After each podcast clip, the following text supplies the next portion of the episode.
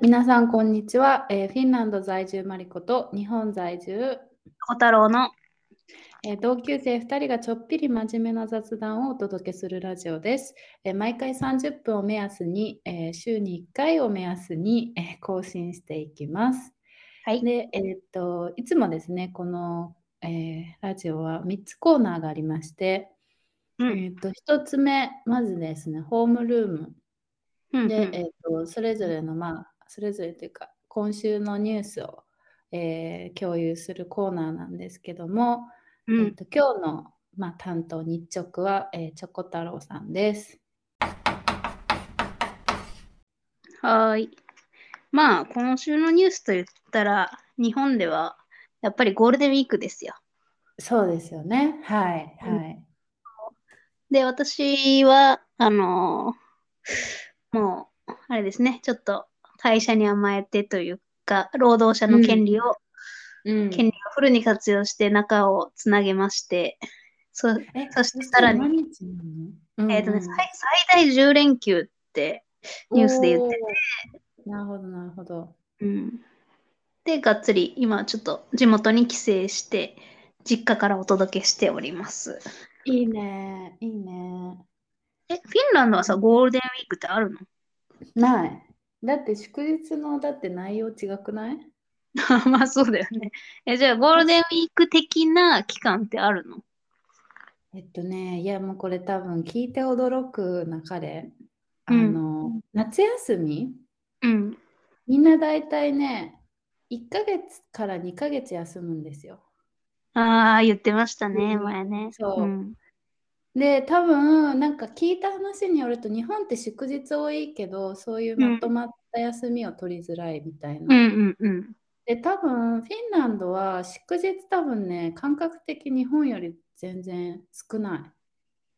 あとは思う。あ、かな。でも、なんかその、ちょうど今日がメイデイ、うこっん。ちでババップって言うんだけど、うん。あのだから労労働労働者なん、えなんていうの、勤労感謝の日なのな、違う。えうーん。もうちょいな、なんだろうね。労働者の権利の日みたいな感じだよね。そうそうそうそう。で、なんかだから学生と、まあ、労働者の人が、えっと、すごい祝うやつなんだけど、去年2年、2年間ともお祝いできてないから、うん。今年すごかったらしくてで前日の昨日が多分一番あのお祝いが激しかった日なんだけどうなんん。かもうすごいパレードがその市内のうん一番なんか中心地的なうんと。ころ、なんだろう表参道みたいなところがうん。なんかすごいみんながなんだろうあのバップってその労働者のあのつなぎみたいなのを着てで、うんなんか高校の卒業の時にもらえるなんか帽子帽子をかぶるのがなんか基本のコスチュームなんだけど、まあ、うんそれを着ながらなんかみんな行進して、うんなんかねなんか飲んだりわーわー騒いだりみたいなええ楽しそうだね。そううちは普通に友達ん家に行ってなんかお祝いっていうか、まあ普通にご飯食べただけだから落ち着いたあれだったんだけどうん。んそう。だからな多分一番大きい、ま、お祭りというかなんかお祝い事なんじまあクリスマスはさておきうん。それを別にすると多分結構大きいお祝いかもしれない。ええそうだよね。パレードやるぐらいだもんね。そうパレパレードってもうしパレード自然に人が集まって行進してるみたいな。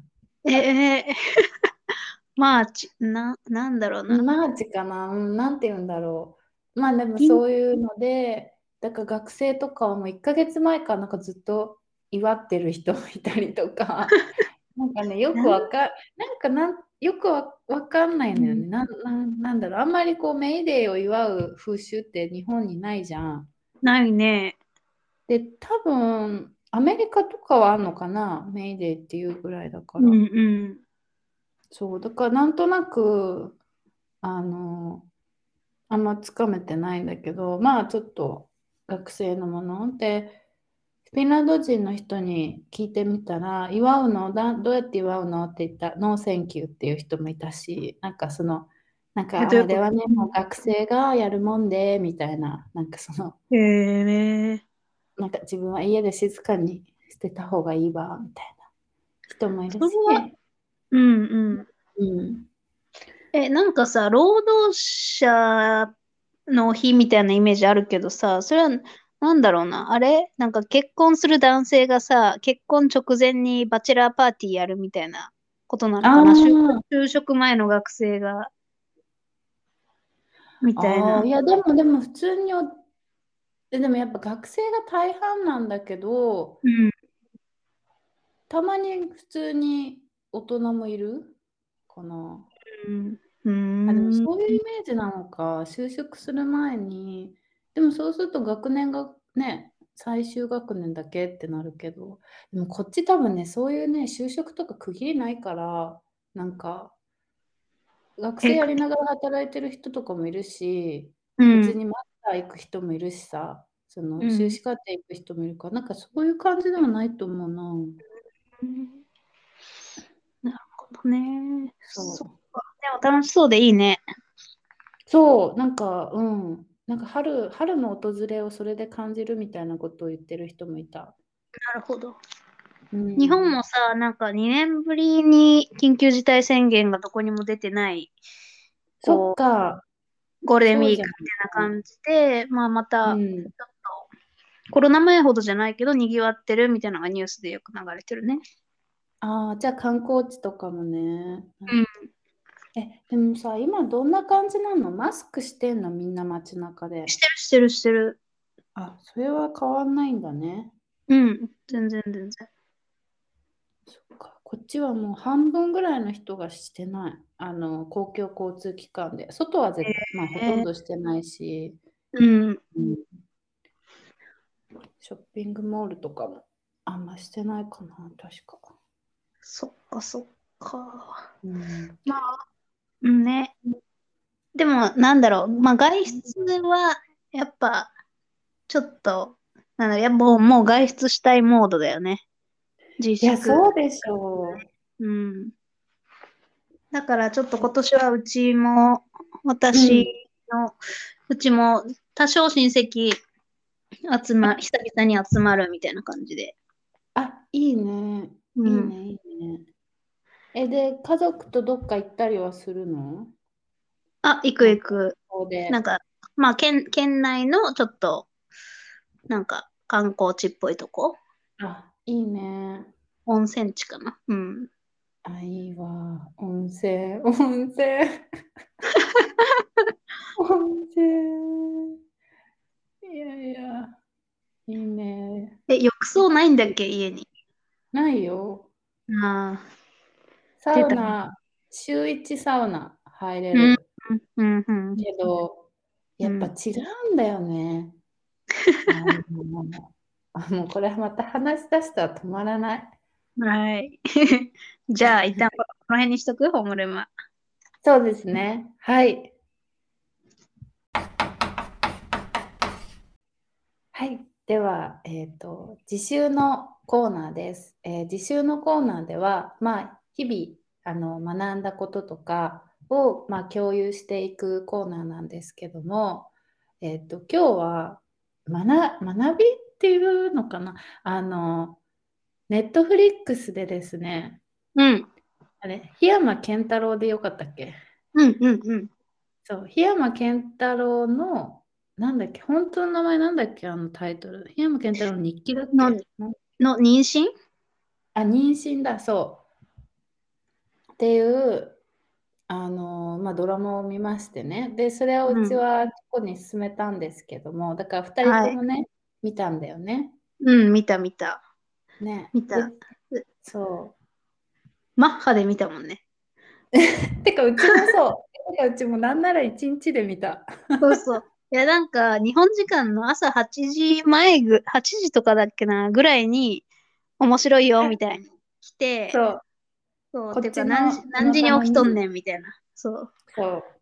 で、で、えーそっからすぐ見て、なんか、午前中のうちに見終わって たもん。だから、返答が、マリコが寝てるから、もなじゃあ見てみるわって言ってから見終わったっていうまでマリコまだ起きてないっていうね。あ、そう、 確かに。確かに面白いあれだったね。あの、じ時空というか。そういで、やまあ、そう見てない人のために簡単にね内容を説明すると、まあ、はい斎藤工演じる主人公の、まあ、檜山健太郎っていう、まあ、広告代理店の、まあ、エリートサラリーマンで、うん結構出世も期待されてるようなポジションにいるまあねいわゆるもうイケイケうんのサラリーマンだよね。そう。いわゆる、うん。で結構なんか特定の彼女とかは作らず割といろんな女の子と遊んでるみたいな。はいはい。 1話から始まってでそのドラマでの世界観っていうのはなんか男性もまれに妊娠することがある、こう世界なんだよね。はいうん。ただ、うん本当にまれだからやっぱり男性が妊娠するとこう変な目で見られる、うん。うん。えー、と主人公の、まあ、斎藤工が、まあ、上野樹里との間に子供ができて、うんで、自分がまさか思ってもみなかった妊娠をすることになって、まあ、男性に妊婦として、い、えーまあ、いろんなね、なんかこう、世間のかあの受け偏見とかね。偏見とかと、まあ、向き合いながら、ちょっと成長していくみたいな物語でしたね。はい。いつも思うけど、あらすじ喋るの上手だね。いやいや、ありがとうございます。嬉しいです。でもなん か、ちあょのっとちゃさんと、あの、あらすじ言うのってさ、なんかこう、ラジオっぽいよね。確かに。で、しかもあの何斎藤工演じるあの檜山健太郎みたいな言い方もラジオっぽ い。 そうそうそう。まあそんな感じで、えっとね、8話、全8話かな。そうね。で、1話30分ぐらいだから、まあ、4時間、ぐら4い時間ぐらいで見れちゃうね。見れるね。そううんそう。いやー、そうしかなもん、うん。いや、このさ、職場が広告代理店だからさ、なんか、ノリがさ、コテコテなんだよね。そう、うちあれさ、意外だったんだけど、うち商社とかがああいうノリなのかなって思ってたんだけど、広告代理店もあんな感じなんだね。いや、わかんない、わかんない。そこ、どれだけさ、リアルに作ってあるかわかんないけど、うん。でも、なんかありそうというかさ、ありそう。あの、げ、激、激務というかさ、うん。忙しくて高給取りみたいな仕事でしょそうね、そうね。で、かつでちさょっとクリエイティブだし。そうそう、コテコテっていうのがさ、1話でなんか企画会議をしてるとこがあって、どっかの会社のプロモーションになんか若い女の子、モデルを起用してた時に、うん。なんか男性が7、8人集まって会議をしてて、いいね、今回はこれでいこうみたいな話で、終うん。わりかけの頃に、うなんんかうん。檜山健太郎の後輩の若い男がなんか、いや、それうんうんいっぱい。よかったですね。なんかこの子胸も大きいし、みたいなこと言うんだよね。ああ、あったね。で、あのー、檜山健太郎は、いや、やめろってそんなんじゃねえよ、みたいな感じではいはいはい。言いつつ、なんかみ周りのみんな笑ってるみたいな。で、その中で、うんうん一人だけ会議に女性社員が、若い女性の子がね、入ってて、はいちょっはい。と苦笑いしてるみたいな、うん。そういうシーンがあって、あるよな、こういうのってちょっと思ってた。あるね。てか、それ、業界に関わらずあるよね。そうそうそう、あるある。多分。いやーね。え、だからもう、勧めたもん、うち彼氏に。いや、これを見ると、これが日本の社会だぞ、つって。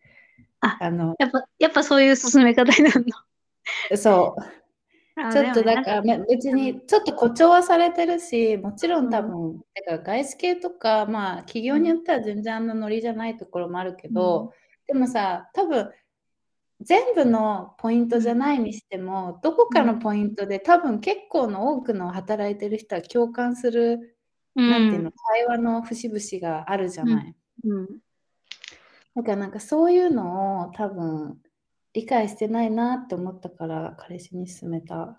ああ、やっぱそうなんだ。なんかさ、見てて思ったのが、ネットフリックスってさ、まあ全世界配信じゃん。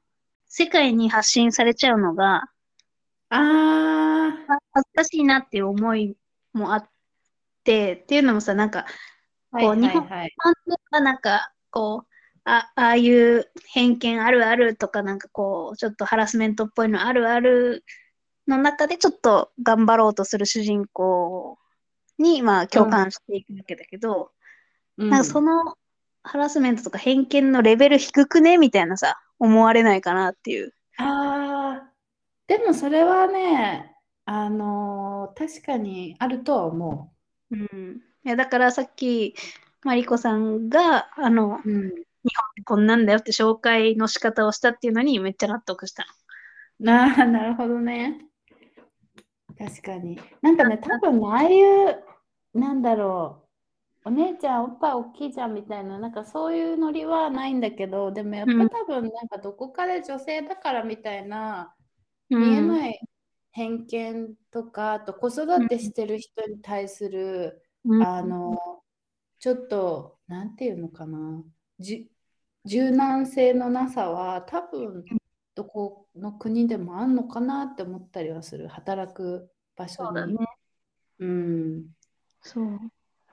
で、そうそう。で、うんなんかさ、この問題、この問題って、このドラマの問題提起というか、まあテーマだとも思うんだけど、まうあん生物学的な性別,、性別と、やっぱ社会的な性別の違いの差を感じ、考えさせる作品なのかなと思ってて、っていうのもさああ、まさにまさ男性に。が妊婦になって、で、今まさに女性に言われてるようなことを言われちゃうわけじゃん、なんか。そうね。しかも、バリバリ働いてる男性、男性らしい男性がね。で、パートナー役の上野樹里も、うん、こう、結構男性的なそうね。発言発言をするんだよね。例えば、うん、あの、斎藤匠の妊娠が分かった時に、まあ、斎藤匠が割と遊ん、あの、固定の彼女を作らず遊んでたから、うん、それ、実は妊娠しちゃったんだっていうのを上野樹里に言った時に上野樹里が、それ私の子なのって言うんだよね。そう。だから、なんかね、まあ、性別、生物学的な男女じゃなくても、やっぱ女性もそういう立場になったら言っちゃったりするんだな、みたいうんな考えたりした。あと、あと、なんていうのかな、あとは、あの、妊娠したり、その子育てしながら働いてる女性に対してのうん理解をよりうん深める内容でもあるのかなって思った。いやそうー、そうそうそなんか、あれを多分女性が演じて、その斎藤匠の、えっと、立場を、まあ、普通にだから女性が普通に今まで通りに演じてて、でその葛藤とかを描いてても、う。うん、はいはいみたいなそうだ感じね。になるけど、多分男性が言うことでなんだうろう、ん。パワーを持つというかで、なんだろうそのなんか斎藤匠の働いてる会社の派遣さんなのかわかんないけど、おばちゃんがいたじゃんあのベテランベテランっていたいたいたい多た分彼氏長いんだろうなみたいなうそんのおばちゃんが言ってたのが、なんかその斎藤匠がなんかそのその妊娠中の苦しさとかを言ってもあそれ普通だからみたいな女にとってみたいな、うんそうなんかそれを言ってたのがあーいやそうだよなみたいなそう、なんか、それを言って満足してるなんてまだまだだね、みたいな。そうそそんうなんそ当たうり前だよ、みそうたいな言われるんだよね。そうだからなんかうんねいかにこう女性が大変な、働く女性がね特にうんあの大変な思いをしながら働いてるのかとかうね。んそうだね。それと、あと、うんなんか、斎藤匠が、あの、なんかツイッターにその男性妊婦として、まあ社会でちょっと出始めるんだよね。社会に認知されて、うんうんうん妊婦代表みたいな感じで社会に出るようになって、で、ツイッターで、なんか、うんその、あ、あれだ、マタニティグッズって、はいはい。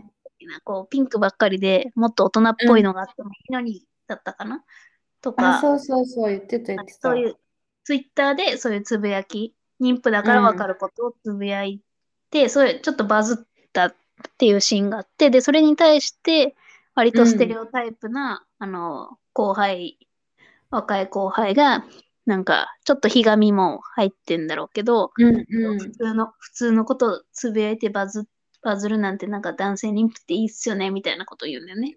ああ、あったあったあった。その時はいはいはいに、斎藤匠が、いや、それだけうん、普通の言うん葉は、女性女性の言葉は無視されてきたんだよな、みたいな。男性だからそう認められるんだ、みたいなことを。うん、そうそう、多分そこからそう、うちもその考えを持ったんだ。そう。うんそうそう男性が言わないと男性は聞かないみたいなね、シーンがあってね。いやー、あれはよくできてるね、あのセリフもね。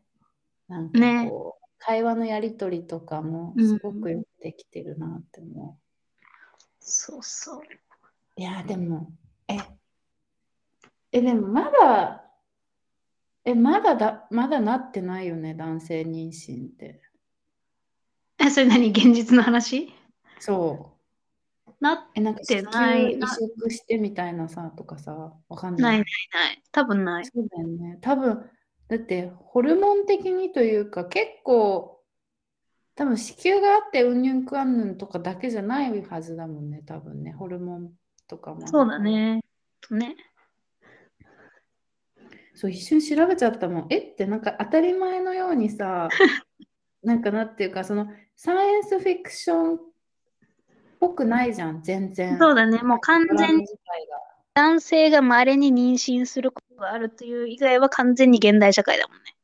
そう。だからそれもなんか面白いなと思って、なんか、そう、サイエンスフィクション、フィクションしてすぎず、うん。なんか、スーッとこう日常に、うん。あの、今までの既成事実と異なる、なんか現象が起きててうん。っていうね。ねいや、面白かった。でもさ、ちょっと思ったのは、結うん局ああいうドラマ見るのって女性じゃないって思っちゃった。ああ、確かに 届きたい人に届いてないみたいな。まあ、男性もね、見てる、見てはいるだろうけど、そうね、でも多くは、うん。割合的には女性の方が多いだろうね。うん。で、しかもまあ綺麗にハッピーエンドだから、あ、まあ、うん、ほぼほぼ綺麗にハッピーエンドだから、うんまあねうん。で確もかなんかに。おも思っちゃ、思ったのはさ、なんかこうん。う、現代のいろんな偏見とかハードルとか、まあ、社会的立場の弱さとかを乗り越えて、なんかうんちょっと一歩踏み出すとか、ちょっと成長するみたいな物語も、こう、まあ共感するし、はいいいい。いんだけど、うん。一方で、なんか、普通に頑張って、普通になんか、むく報われるというか、うん。なんか当たり前のように、女性と男性が半々にいて、半々ぐらい同じ立場で、みたいなものうをん見たいって思っちゃった。あー、なるほどね。その、本当に日常の中で、そのうんみんなが平等というそうか、そうそ本当にフラットな、うん。確かうに。意外なんかとないかもね。ねえ、なんかさ、ちょっと現実で十分な感じもあるじゃん。そうなんだよね。うん。不平等はさ。うん。確かに。だからファンタジーでは平等であってほしいみたいなね。最近思うのがさ、あのーなんだろう、国会の写真とかをさ、国会とか、まあ、内閣とかさ、うんの集集合写真で、なあ、どうかな、なんか、300年後とか500年後の未来人に、か、あるいはなんか火星人とか金星人にこれ見せて、 実は、あの、女性が、女性に比べて男性が生まれやすいウイルスに感染した星なんだ、ここは、みたいなさ、こと言ってもさ、信じそうじゃない確かにね、うん確かにあの全くこのなんていうの常識が違う星から来た人からだとうん。確かにそう。なんか、レアな生き物みたいな。女性がね。逆にねうん。逆にねいやでもねすごい矛盾なんだけどねうん。なんかあの今合気道をやってるじゃんうんうん。で合気道をやってる稽古の前ってその畳を敷かなきゃいけないのよその、うんうん。でだからその結構重い畳をうん。 1枚1人で持ってバンバンやっていかなきゃいけないんだけどうん。なんかフィンランドって結構平等がまあまあ進んでるから、うん。別に女だからって誰も手伝ってくれないわけよ。うん。で、ま、結構きついの。 そのいやあのそうだよね重いの畳重いのなん分かなる。いらなんか稽古よりきついんじゃないかって思うぐらいなの。や、そうだよね。で、で、でもやっぱ他の女性、フィンランド人女性は結構一人でバンバン、あの、運んでるし、まあ多分うちのコツもあると思うんだよね、その持ち上げ方とかさ。え、でも、なんかまあ体的に違うしなとか思ったりさ、ちょっと誰か手伝ってよって思ってる自分もいたりするっていう矛盾ね。なるほどね。そそう。その話はさ、なんか平等と公平の違いみたいな話う。とつながってくるかなと思ってて、まあ、そんなに普段厳密に定義する必要はない、区別する必要はないと思うんだけど、よくうん平等と公平の違いみたいなキーワードで検索してくる、来た時によく出てくる画像があって、うん。例えば、えーっと、あれかななんかサッカー場かなんかで、うん。こう壁の向こう、塀の向こうの試合を見たい。ただ、そこに並んでる3人は3人とも、えー身長が違いますと。うん。うん。背う高いんのは普通にあの塀より背が高いから見えるけど、一番ちっちゃい子は壁しか見えない。うんうんえーみんな平等っていうのは、えー同じ扱いをすることだから、例えば、えっと、あ階を1段ずつ上げるのが平平等です。3人に1段ずつ分ける。ーうんでうんうんだけど、一番背の低い子は1段かさ増ししたところで見えないの。で、なるほどね。うん。こ公平は何かって言ったら、一番背の低い人には3段の踏み台を分けて、真ん中ぐらいの人は2段。で、うん。一番背高い人には1段を足す。あるいははいまあ、見えるからなくていいみたいな。それが公平。立場に応じて、まあ結果が同じになるように調整したり、まあ、け受けられるうい恩恵う違いがあるのか。受け受けられる恩恵を等しくしようとする。で、なんか公平みたいに説明される時もあって、だかあら、あ、なるほどね。すっきりした。いうのが、なんだろうな。それが、それはなんか肉体的性別の差を無視して同じように扱っていいという意味ではないよね、きっと。うーん、なるほどね。でもその、そのはけ違いって絶てか怒ってるよね。てかまあうちの例もそう、まあその別に手伝えよって言ってるんじゃないんだけど、うちの場合は別に。うんまあ、うちが工夫して運べばいいっていうこともあるけど、うんかまあ手伝ってくださいってお願いするとかね。うんなんだけど、でも多分その平等と公平をこう履き違えると結構大変なことになるねって思った、聞いてて。そうだね。なんか、ジェンダー平等がうんまあ進められていくと、そういうことは起きるだろうね。なんか、そうね。確かに。いやー、ね。いろいろ、うんいろいろ考えたドラマでしたわ。だね。だから、ぜひ、これう聞いんてる人でまた見てなかったら、おすすめです。まあ、普通に、うなんかエンエンタメ作品としても面白いから。そうね、あの、笑いもあるしね。そうそうそう。うん。いやー、いやー、斎藤匠はすごいね。演じすごいね切ったね。うん完全にうんよかったよかっうん。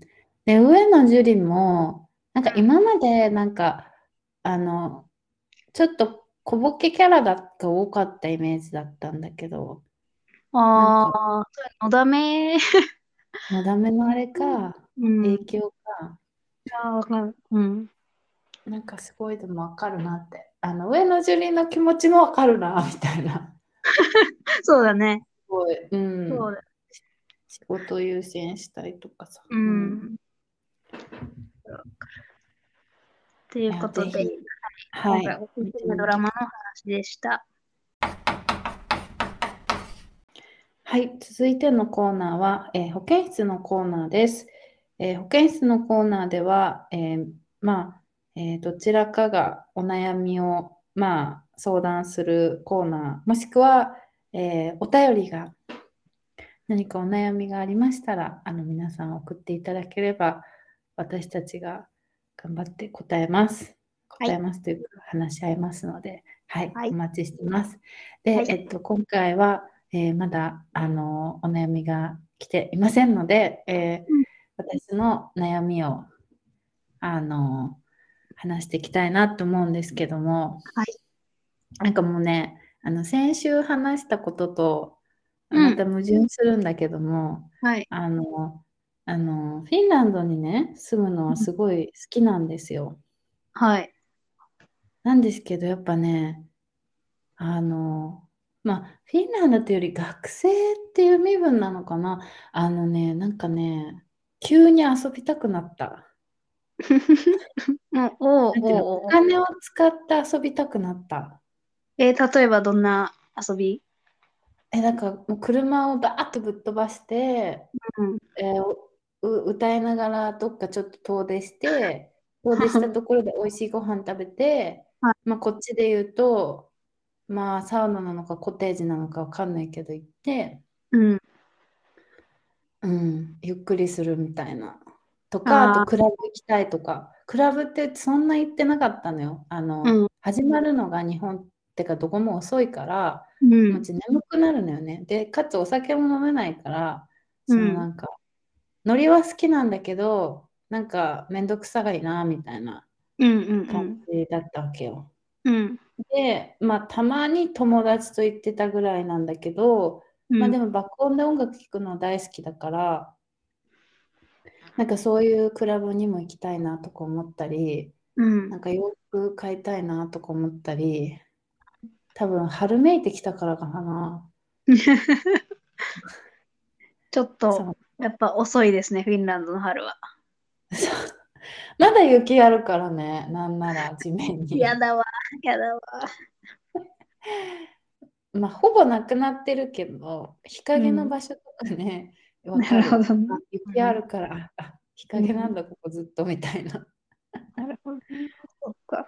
え、逆にうん、遊べない理由は何なんおですか金。お金ね。クラブは別に多分こっちもそんな高くないから入場料う5ユーロぐらい払えばだからただ単にうちは行ってなかっただけなの。で、うんうんあとコロナがあったし。うんで、行こうと思えば多分今から行けるわけ。うん。だからそれはいいんだけど、なんかこう車を運転してどっか行くとか、うんいいもの食べるみたいなうん。のが日常そんなにないから、うんフランス行った時ぐらいかな。だなるかほどら、旅行しうん行った時ぐらい。うん。で、多分日本に行った時は、それこそ週1ぐらいで友達と外食、週1、にうんぐらいで外食してたし、うん。すげおえす客さんと飲んだりとかさ、もあったから、うんだから、多分ね、今それが多分懐かしくなってる。 げえでもその生活に戻ったら、多うん分今の生活が懐かしいんだと思うんだけど、そうね。う、そうんか。ええそうまあ悩みでもないけどな、なんて言うんだろう。やっぱうちってその、そんなに自然の中で生きていくタイプじゃないんだなっていうのは感じた。あ、そう、そうなんだあ。の常にね、な、だから、都会の近くの郊外に住むぐらいはいいんだと思うんだけど、うん。なんだろう。本当に山の中とかは住めないなって思った。いやー、まあ大抵の人はそうだよね。うん。そうだと思うね。いや、なんかそれをなんかこう身をもってうん、体感したよね。ただ実際住むってなったらさ、車は持つんじゃないのなんか。そうそうそう、多分、そう。でもなんか多分ね、うち夜景とか好きなのよ、結構。そおのいいじゃない。だからそういうところに車、夜一人で走るとか結構好きなのよ。いいね。一回さ、二人で千葉のドイツ村のイルミネーション見に行ったよね。あ、行ったね。行ったね結構前、 何年前だよ。あれ何年前だろうね。大学生ぐらいだったよね。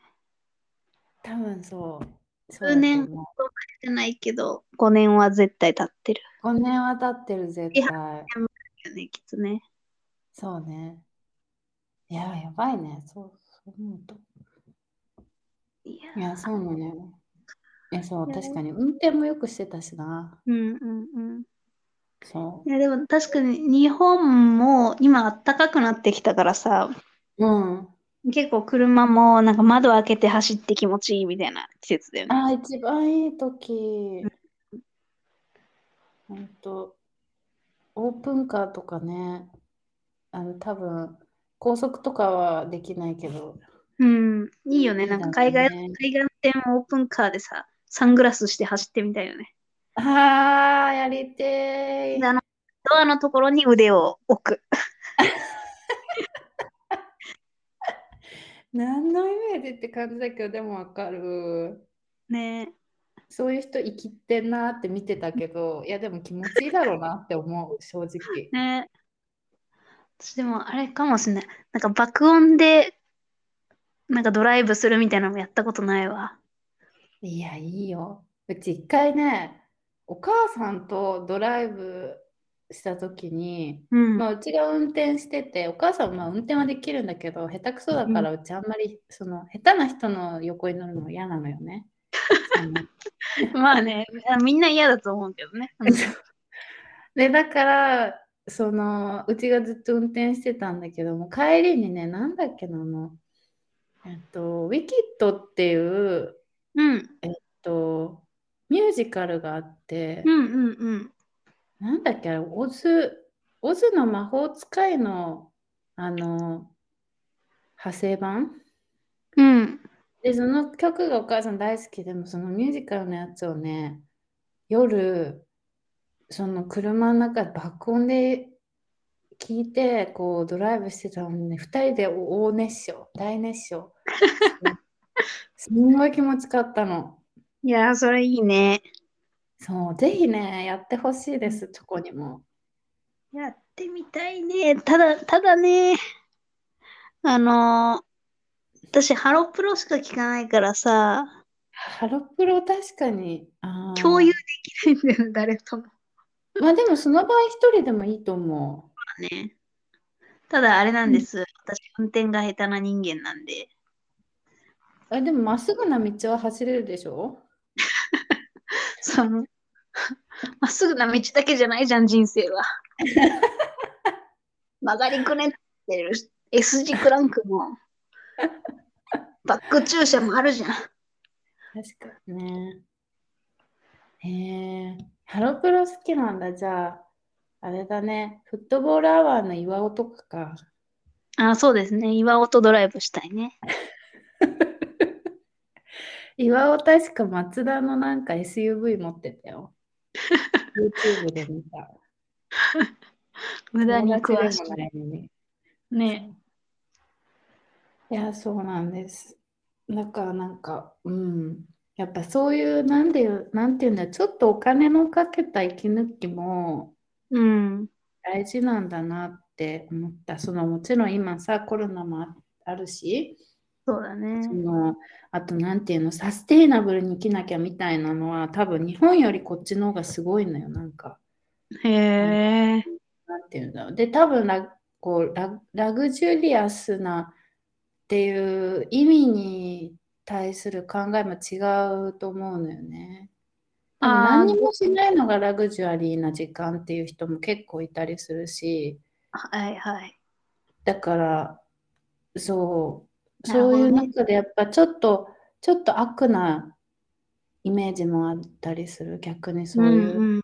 なんていあうんだろうれあれね。なんかこう、贅沢みたいな。そううそうそう、贅沢、贅沢、お金使って贅沢をするっていうのは多分そんなにクリエイティブじゃないっん。なるほどなね。じゃあ、ていう、えー本当にクリエイティブな人はお金をかけずに面白いことをするみたいな、多分まあ、周りがアーティストが多いからかもしれないけど、なんとなくそういうイメージうん。があって、そう。まあ、それはもちろんね、正論なんだけども、うん。やっぱりまあでもそれ、それはそれで息苦しいね。そうなのよ。だから、うん、まあもちろん多分ね、つるむ人が変われば変わると思うのよ、うちも。そのやっぱ今学生で、かつアート系の学生だからかもしれないし、うん。そう。だからね。そうだね。しかも特、特にさ、マリコさんの場合は、一回社会人やってるからさ、そうまあなんまあです自由にななる自分のお金がある時代を経てのさ、貧乏学生生活でしょ。そう。いやでも本当、いい勉強になるよ。今までね、どんだけ無駄してたかわかる。うん。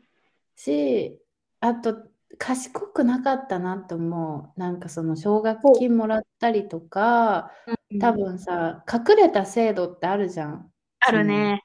政府とかも、そうのん税の優遇がこういう人にはされますとか、こういう費用にはされますみたいなのって、探さないとないじゃん。自分で。うん。なんかそういうのも、なんかちゃんと時間かけて調べなきゃなとか、なんかもう多分当たり前のことなんだけど、うん。そう、そういうのもやってなかったから、うん。そう、賢く生きようって。うん。うん。でもお金は欲しいなって。そうだね。お金のためじゃないとはいえ、やっぱお金は欲しいよね。その生活できる以上のお金が欲しい、普通に。そうだね。あの、最低限文化的な生活を送れるぐらいだね。そう。で、ちょ、ちょっぴり贅沢もしたい、月1ぐらいでは。ってい思やそうっだたよ。だって、うん無駄って幸せだもんね。いや、そうなのよ。無駄なものというかね、そういうものを豊かにするひ、ね、こともあるし、うん。そうなのよ。さて、すいません。あの、はい。タイム、タイムアップかもしれん。あ、わかりました。 はい。はい。では、じゃあまた次回はい。ね。はい。